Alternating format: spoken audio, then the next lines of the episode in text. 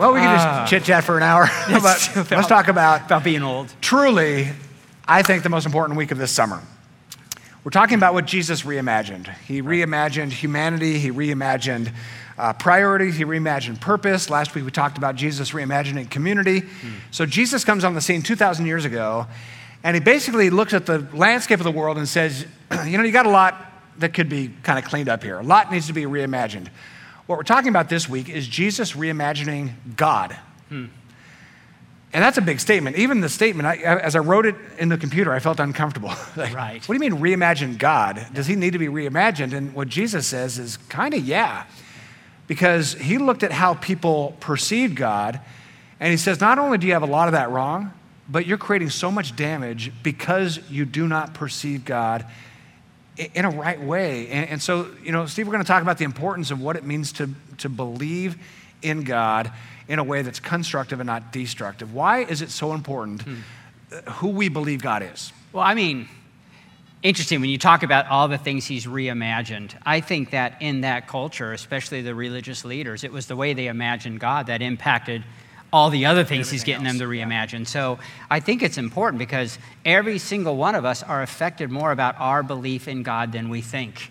It, you we can get into we'll get into some science ideas, neurological ideas. I mean, they're finding more and more how true that is. And so the Bible talks about the mind, what we set our minds on, how we think, a renewing of our minds over and over and over again. And when he's talking about renewing your mind to people that have been religious for hundreds and a 1500 years, this is a huge deal. So, so I think it's important because it has an effect on us more than we might think. And so I think the last year in our culture has shown that. I think things we see throughout the world shows that. Our view of God matters. I mean, A.W. yeah. Tozer wrote that. I think you had that quote. I that, do. So here's a quote from A.W. Tozer. He says this What comes in our minds when we think about God is the most important thing about us. Hmm.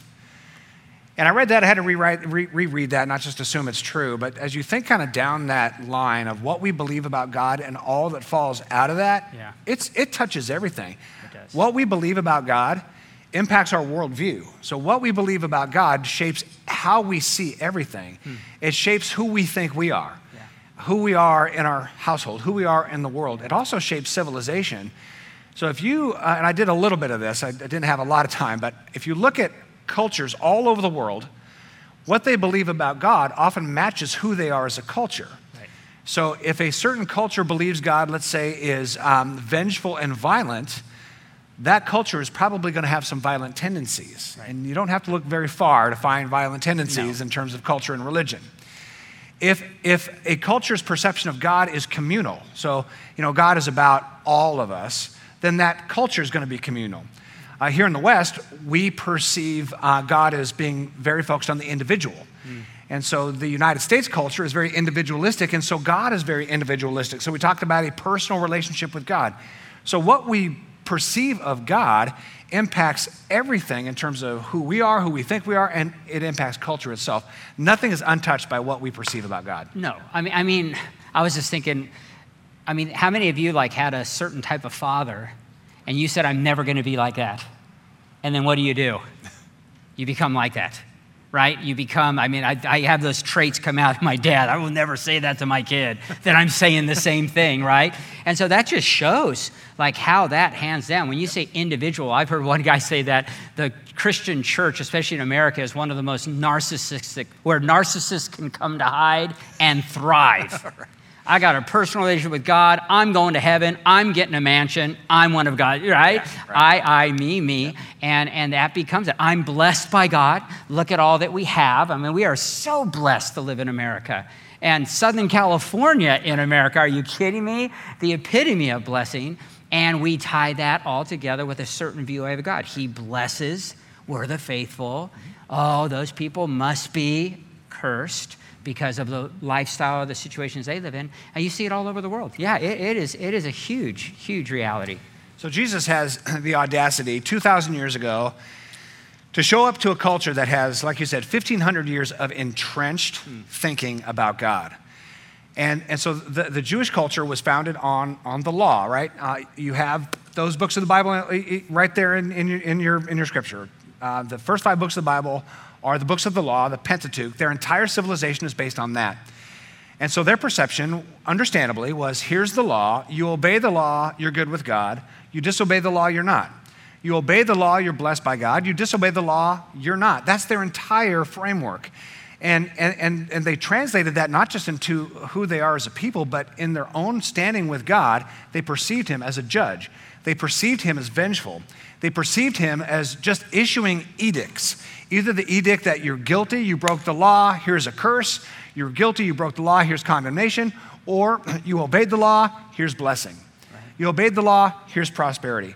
So, 1,500 years of this culture perceiving God as judge, Jesus comes along and says, I don't think you have that right. God is, in fact, not a vengeful judge to you, He's a gracious father to you. And their brains could not take it because you're talking about 1,500 years of their entire civilization, generation upon generation, founded on this mental paradigm of who God is. And Jesus says, You got it wrong. God's actually not a judge, He's a father. And you read the life and ministry of Jesus as he's trying to reimagine God. It went well for a little while, and then it went south big time. Yeah. He was rejected by his own hometown, rejected by the religious leaders, rejected by the political leaders because he was trying to change their mind about God, which is very difficult. Why is it so difficult to change our mind about God? Uh, yeah, it's hard to change my mind about anything. you know, I mean, it's like I've, I've been reading this book and kind of reading up on this a little bit on the idea that you can't change your belief by, a, by an exertion of will. Yeah. Like, I can't just determine to see something different today. And so I think in this area of God, we are so entrenched ever since we're little. I mean, how many of you, if you went to someone at your work and they've never been to church before, and you said, What do you think you'd have to change if you started going to church? And I bet you they'd have a list. Yeah. I got to stop smoking, can't cuss, can't go to those kind of movies. I'd have a list. I've never even been to church, and I know because we have this culture that we've been raised in. So it is hard to change our minds. And then we also have that fear side of it. You know, we have that idea that God not only is judging, like for me, I, I was like a goody two shoes kid, okay? I didn't want to get in trouble. That was pretty easy for me. It wasn't like a deal. But I, my mind was always going. So the idea of God being this judge, I was always felt threatened because of my upbringing. It's like you believe this, or God might right. reject you.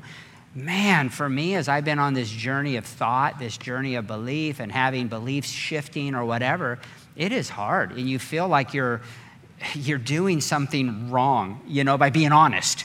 Really, it's being honest. Right. It starts off by being honest, and it is not easy. It's not easy in a lot of things to change. I work with couples, just trying to see someone's side differently, changing what you believe, changing your paradigm, I think is one of the hardest things to do. For sure, especially if you believe God is judge. If you believe God is judge, and then your brain starts saying and thinking, I'm not sure that's right, and you start shifting to this new paradigm that Jesus teaches that God is now a loving father. Right not only is it hard to change your mind about who God is, but you're changing your mind away from the thinking that God is judge. So now, if you move away from that, He's probably going to get you. Oh, He's going to judge you now. Yeah. Oh, yeah. Whew, it's a vicious cycle. It is a vicious cycle. But here's, here's a great verse in 1 John 3 1. Now, get this. This establishes what Jesus came to reimagine about God that God is a father, we are His children. See how very much our Father loves us. You can almost hear John, who was a disciple of Jesus, he knew Jesus He's pleading, Would you see how much the Father loves us? Because what we see in our natural state, what we see in our religious state, is that God judges us. John is saying, See something different, believe something different, believe how much He loves you. For He calls us His children, and that is what we are. But the people who belong to this world don't recognize that we are God's children because they don't know Him. Hmm. So see something different and recognize something different. But it is so incredibly difficult. When we're raised with the paradigm that God is judged, changing your belief, you can't just, like you said, will yourself to, oh, now it's something different. Now I'm going to totally relate with God in an entirely different way because Stephen Scott said so. It doesn't you know, work yeah, like that. And, and when you think about it, when he talks about those that don't know me, who did Jesus go after? Who did Jesus say those were? Those were the religious leaders. Yeah. I mean, it was the religious leaders that often he would say, he was saying to them, You have it wrong. And you are trying to, you're, I mean, you're making people twice the children of the devil that you are because you're giving them this fear based, judgment based idea of God. And it's just, it's just very interesting when you start really looking at the Bible and really realizing that what Jesus was going after when he says comments like that because they didn't know. I mean, the people that we would say didn't know, they're the ones flocking to him. They're flocking to this message. They're coming, never feeling worthy to come. Now they are. Why those are standing in the back going like, who's this guy think he is? We're going to kill him because he's preaching this idea that you're blessed and you're blessed and you're blessed and you're loved and you're loved. It's, it's just a it's just a really uh, uh, just powerful reality, you know. So you mentioned a good point that it's the religious leaders who tried and and did stop Jesus and killed him because he was taking away their power. Yeah. The power of the religious leaders is fear. God wants you to believe this. I'm telling you to believe it. That's the power of the religious leader. God says this is how you should live. I'm telling you this is how you should live. That's the power of the religious leaders. So it's the religious leaders who put Jesus to death. It was the people who were being judged by religious leaders yeah. that flocked to God as Father. They were able to kind of change their minds. As Steve and I talked about earlier, when we are uh, in our formative years, and I'm talking about from the time we're kids all the way through the time we're, we're uh, in our young 20s, right? These are the formative years that really shape what we believe about God. So these are the years where our brains are, are mush. I mean, literally soft brains congealing till about our mid 20s.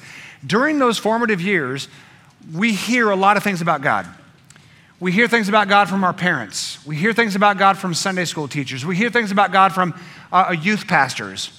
We hear things about God from sermons, and they're just planted, like trees planted in our brains. And we hear these things from people that we trust. People that we know love us. We know they care for us. They know they have our best interests at heart. But they've got this forest in their heads and their brains about what they believe about God because people planted that in their minds when they were young. And so, generation after generation, we're told what to believe about God. And typically, He is judge, He is vengeful. Now, there's a lot I was taught in my formative years and I got a little list, and it's a list of normal things kids are taught about God. It's a normal list. There's nothing strange about this list. It's, it's normal, but as we read this, you might have had the same experience. You might have been taught the same thing, or if you weren't explicitly taught the same thing about God, you probably assumed this about God. But as I read this list of the things I was taught from well meaning, loving people, who really did pour their life and invested their life in me because they wanted me to be right and they wanted me to be good and they wanted me to be, quote, saved. These are the things that were poured into my brain as a young man that shaped who I thought God was.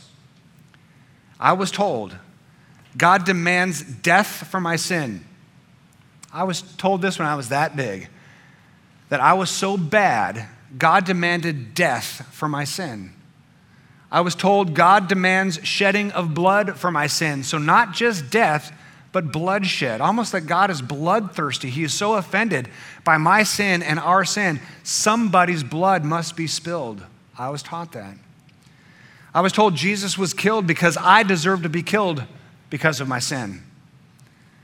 That's a big weight to carry when you're that big. I was told God will come back to destroy all believers with fire. I was told God will condemn unbelievers to eternal bodily torture. I was told God will only hear my prayer if I first confess my sin and repent of my sin. So there's a separation from God because I do things that are wrong. In order for me to earn my way to God, I have to confess my sin. And I remember when I was young trying to remember every sin I committed. Sometimes it was a long dang list, and sometimes I knew I missed something. And so I thought, well, if I didn't confess that sin, if I didn't repent or turn from that sin, then I won't be close to God. Maybe He won't hear my prayer. I was told if I keep on sinning, I could lose my salvation and be eternally condemned. I was told in junior high, if I wanted God to bless my life, I have to pray regularly, read the Bible regularly, obey His commandments, go to church regularly, give money, volunteer, and share my faith with others. That was the pathway to have God bless my life. I was told that my sins separated me from God. So every time I did something wrong, every time I disobeyed, you know, God's word, there would be a separation. He would turn his back on me. And I had to get my way back. I was told that in order to be saved from eternal torment, I had to believe the right doctrines about God. It was about being right. You know, what must you believe in order to be saved? And sometimes that list got very long, and no two lists ever matched. I was told that God would punish me if I sinned by making sure things did not go well for me. I was told that God was a judge by well intended and good people.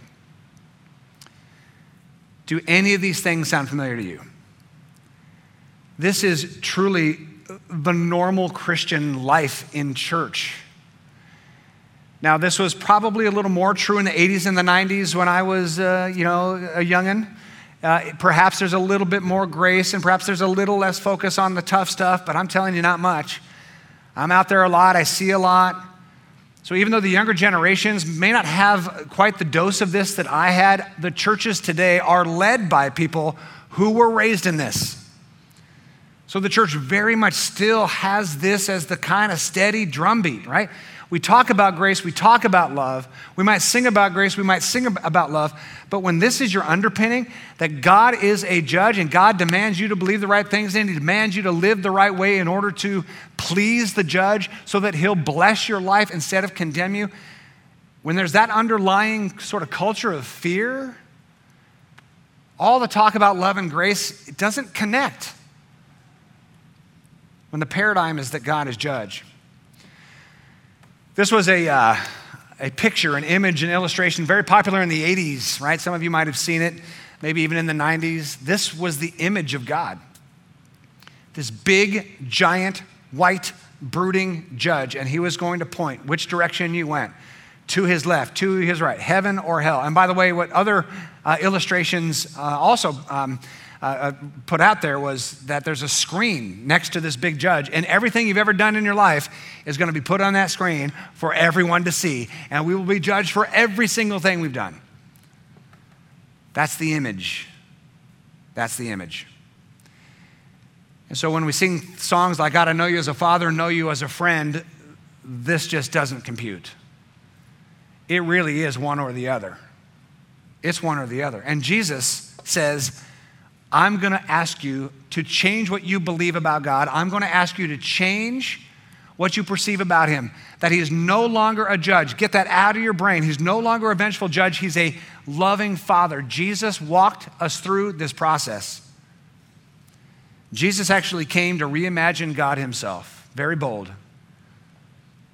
Jesus came to free us from believing God is a vengeful judge and free us to believe that God is a loving Father. And he used the word father, the Greek word father, pater, pater. Um, that, uh, that word Jesus uses at least 200 times in Matthew, Mark, Luke, and John to describe God. He's always talking about God as father, over 200 times. How often did Jesus talk about God as judge? 17. 11 of those times is when he said God is not a judge or that it's wrong to judge. Only three times did Jesus say, Yes, I am actually judge. And all three times Jesus says, I'm actually judge, he isn't judging somebody for breaking the law. You get what I'm saying here? Jesus is so committed to ripping out of our brains this idea that God is a vengeful judge. The only three times he says that he is judge is when he's not judging somebody for breaking the law and saying, I have the last word on it. End of that discussion. But I'm telling you, the journey from believing God as judge to believing God as a loving father is so difficult. It's so difficult. It is actually called in sort of church circles and theological circles a deconstruction of our faith. You can't just hear one sermon and say, okay, well, you know, Scott and Steve said, don't perceive God as judge, perceive him as father. Okay, I'm good. Next. It doesn't happen like that. It is brutally difficult. For me, I was about 23 years old. I was going through a little bit of a faith crisis. I had been a youth pastor for two years, and I'm, I'm delivering messages to kids that I'm not believing anymore. Messages that threaten them, messages that talk about how sinful they are and how separate from God they are, and, and this judge that is going to condemn them unless they believe these things about God and unless they behave this way. This is what I was taught. This is what I was pouring into the next generation threats and fear and judgment. And I'm not believing this anymore. And I'm looking at the life of Jesus and I'm saying, this is not computing, right? This whole religious paradigm that God is judge is not what Jesus is teaching. It is not how Jesus is living. In fact, as I started just obsessing on Matthew, Mark, Luke, and John, right? Just obsessing on Jesus and thinking to myself, if I just focus on Jesus, everything's going to be clear. And it was. The religious paradigms start to become unrooted in the brain. These thousands of trees that were planted in my formative years about who God was, God as judge, were starting to be un- unrooted because I was focusing on Jesus, the life, the ministry of Jesus, the teaching of Jesus. And I see him unrooting this forest of trees out of my brain that said God is judge, and he starts planting these little seeds. No, God is Father. God is Father. God is Father. And it's tough. It's especially tough if your own father has got some challenges well. That's a whole other layer, layer, right? But what if we perceived God as a perfect, loving father? What if we reimagined God the way Jesus asked us to reimagine God? And here's how Jesus did it. One of the ways, anyway. He's telling stories, he's teaching and preaching about God the Father, but the story that he told that I think had the most impact then, 2,000 years ago, and continues to have the most impact now, is the story of the prodigal son. The prodigal son, the wayward son. It's all about how you perceive God. Here's the story, short version, most of you know it. Father had two sons. The younger son said, Dad, I'm out of here. I want half of your estate. Half of your estate that is rightfully mine. I want it all now. Not going to wait till you're dead. Want it all now, and I'm going to leave this country. I'm leaving this family. He takes all this wealth and he blows it in a distant country on gambling and prostitutes. He ends up destitute. He has nothing. He's just serving pigs on a farm. And, and he has this reality. He says, You know what? I could come back home. My father will judge me, but maybe he will give me the the honor of just being a slave, just a servant on the farm. So he goes home. He has no choice. Here's what actually happened. The prodigal, the wayward son, returned home to his father, and while he was still a long way off, his father saw him coming. Filled with love and compassion, he ran to his son, embraced him, and kissed him. The youngest son was expecting a judge. The youngest son knew his his failures. He knew his faults. He knew his sin. He brought shame upon this family. And, and he knew all he deserved was to maybe just be a, a slave, a servant on the farm, feeding pigs in his father's house. So he thought he was going to see a judge. When he went over that horizon and saw his home, he expected a judge to come out and condemn him, but maybe give him some mercy to serve uh, on the farm as a slave. The father instead runs to his son, embraces his son, and kisses his son. This wayward son expected a judge. What did he get? A perfectly loving father. But he couldn't believe it. He couldn't believe it. The son said to him, Father, I've sinned against both heaven and you. I'm no longer worthy of being called your son. So, as the father is trying to embrace his wayward son, just still probably smelly from the slop of the, you know, the pig feed dealing with all the shame and the consequences of his, of his failed past. As dad is trying to embrace his son and kiss his son, he's like, you can almost kind of see him swatting the hands away and saying, No, I deserve to be judged. And that's how a lot of people perceive their relationship with God is I'm not the good boy, I'm not the good girl, I'm not obeying God all the time. There's things in my life that I am doing that I know I shouldn't do, and I know I should be doing stuff that I'm not doing. I should be a better person, and so, God, I, I, I don't have any right to be near you. A lot of the reason why people don't come to church is because they think, I haven't earned it. A lot of reasons why people pray is, I'm not good enough for God. He's not going to pay attention to me. I, I know who I am, I know my thought life, I know what I've done. We're oftentimes like this younger son. I've just sinned against heaven and earth, and I don't deserve anything. But the father said, This son of mine was lost, but now he is found. So let the party begin. I love that. The father says to his wayward son, I'm not your judge. I'm your dad. Come here. He goes, No, I don't deserve it. I'm your dad. Come here. Let's party. He gets the family robe and the family ring and bring out the best cow to munch on and let's go for it. Let's party. Who had the problem? The older son had the problem, who did everything right. The older son was in line. The older son was the religious one, following the rule book. And the older son looked at the younger son and said, What do you mean? Send the judge. The rule book, the Old Testament said that son should have been killed. When you disrespect your parents like that, the law, the old covenant says take him outside the city and throw rocks at his head until he's dead. That's what the law said. So the eldest son is saying, kill the boy. When Jesus was telling this story, I guarantee you, everyone in the crowd who was hearing the story was saying, kill the boy, judge the boy. And so when Jesus gives the moment that only Jesus can give and says, actually, the father embraced and kissed his son and they threw a party, you can just kind of imagine all the crowd going, What? Are you kidding me? This is insane. This guy deserves to be put to death according to the rule book, the religious rule book.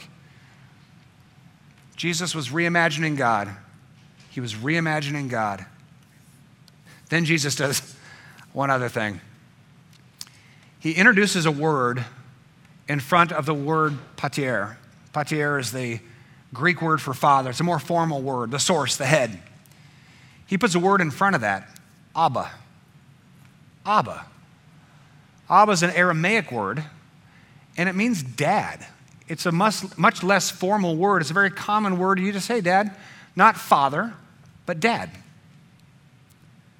And Jesus starts using the phrase Abba Pater, Abba Father, Dad. That's all. You talk about reimagining God. It's hard enough saying, okay, change your mind, change your belief from believing God as judge to believing God as father. Okay, I can maybe, maybe, but dad, are you serious? I can be that informal with God? Dad? Yeah, absolutely. That's what Jesus is reimagining. In fact, in Jesus' most difficult time, he's just about to face the cross, he uses this phrase, Abba Pater, Abba Father, he cried out. He says, Everything is possible. Please take this cup of suffering away from me, yet I want your will to be done, not mine. Here's this amazing, intimate moment between Pater, God, and Jesus. And Jesus says, Abba Pater, Abba Father, Dad, I'm suffering here. And, and Dad, God is with Jesus, walking with him in his suffering, walking with him through his suffering. Because the cause of Christ cost Jesus his life. The cause of Christ begins with reimagining who God is. Because I'm telling you, this entire world is trapped in the idea that God is judge. I mean, just go down for kicks, go down every religion on earth, go down every single one of them. There's a couple hundred of them.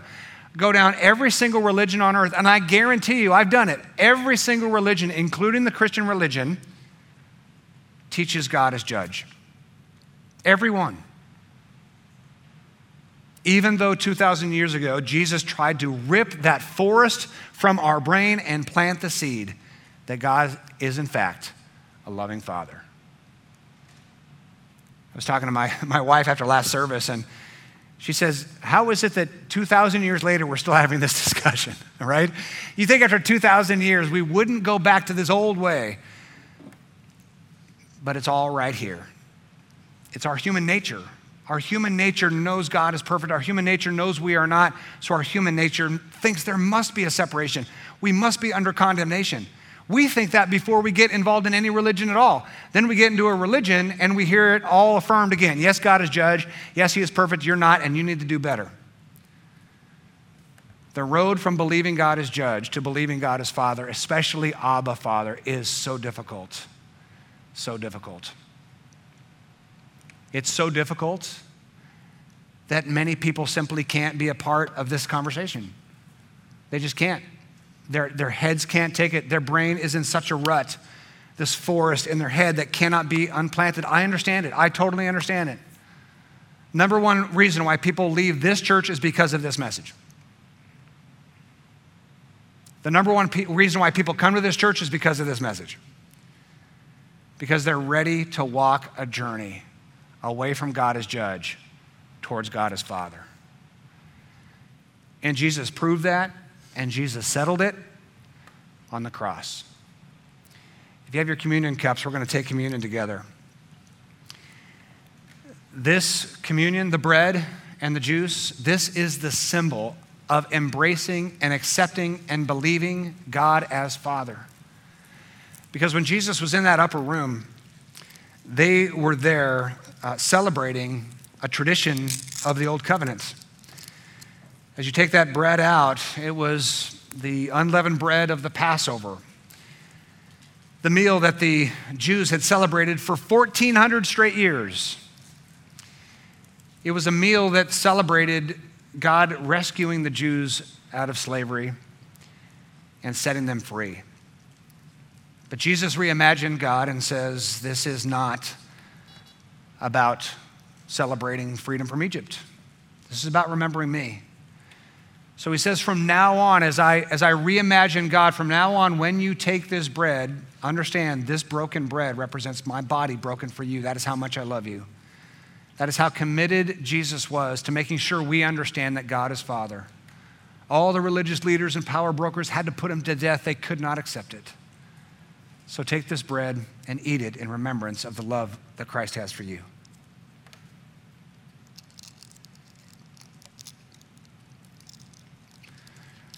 Then Jesus took the wine of the Passover meal and he says, This is no longer to celebrate the, the meal that you had in Egypt the night before you were set free. This is to remember me, my blood which is shed for you. This is how much I love you. This is how much I am committed to making sure you reimagine God from a judge to a father. It cost Jesus his life. This message cost Jesus his life. So take this as a symbol of receiving the love that God has for you and remember Jesus.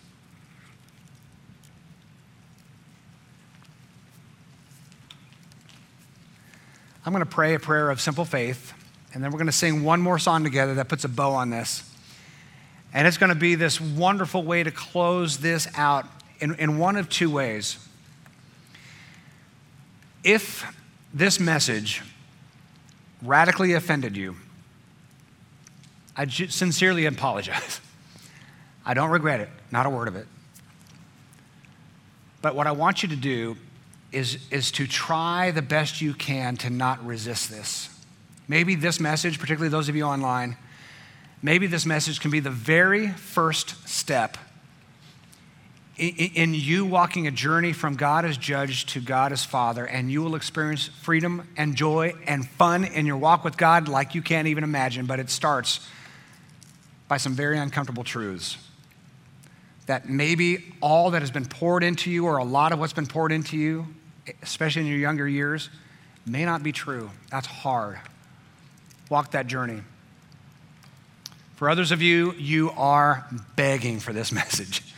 You are so excited, and there are smiles on your face, and like, this is it, and I am home, and this is the message, and I am free. And I get to enjoy now walking with God as Heavenly Father accept this and receive this through prayer. God, we thank you for our time together. Thank you for your love for us. Thank you that you are not a vengeful judge looking to punish us for every mistake, uh, needing us to be right and needing us to be good in order for you to approve of us. You are not our judge. Jesus made it very clear. He also made it clear you are our Father, Abba, uh, Patre, Abba, Father. We receive you as our Father, a perfect Father, perfectly loving, perfectly gracious, perfectly forgiving in every way. Thank you that you embrace us, even with our failures, as, as the wayward son was embraced. You embrace us. We want to know that embrace and even feel that embrace and know that you look at us in the eye and you say, I love you. You are forgiven. You are perfect in my eyes. I embrace you. Now let the party begin. May we know that. May we feel that and live into the pleasure of that. And God, for everyone here who might be struggling, the struggle is, is, is very real. It, it is very tense at times. It is long term. Going from perceiving you as judge to perceiving you as father seems somehow um, impossible at times. But God, would you walk everyone through their journey, through the struggle, from the slavery of the way we used to think into the freedom of embracing you as Father. In Christ's name.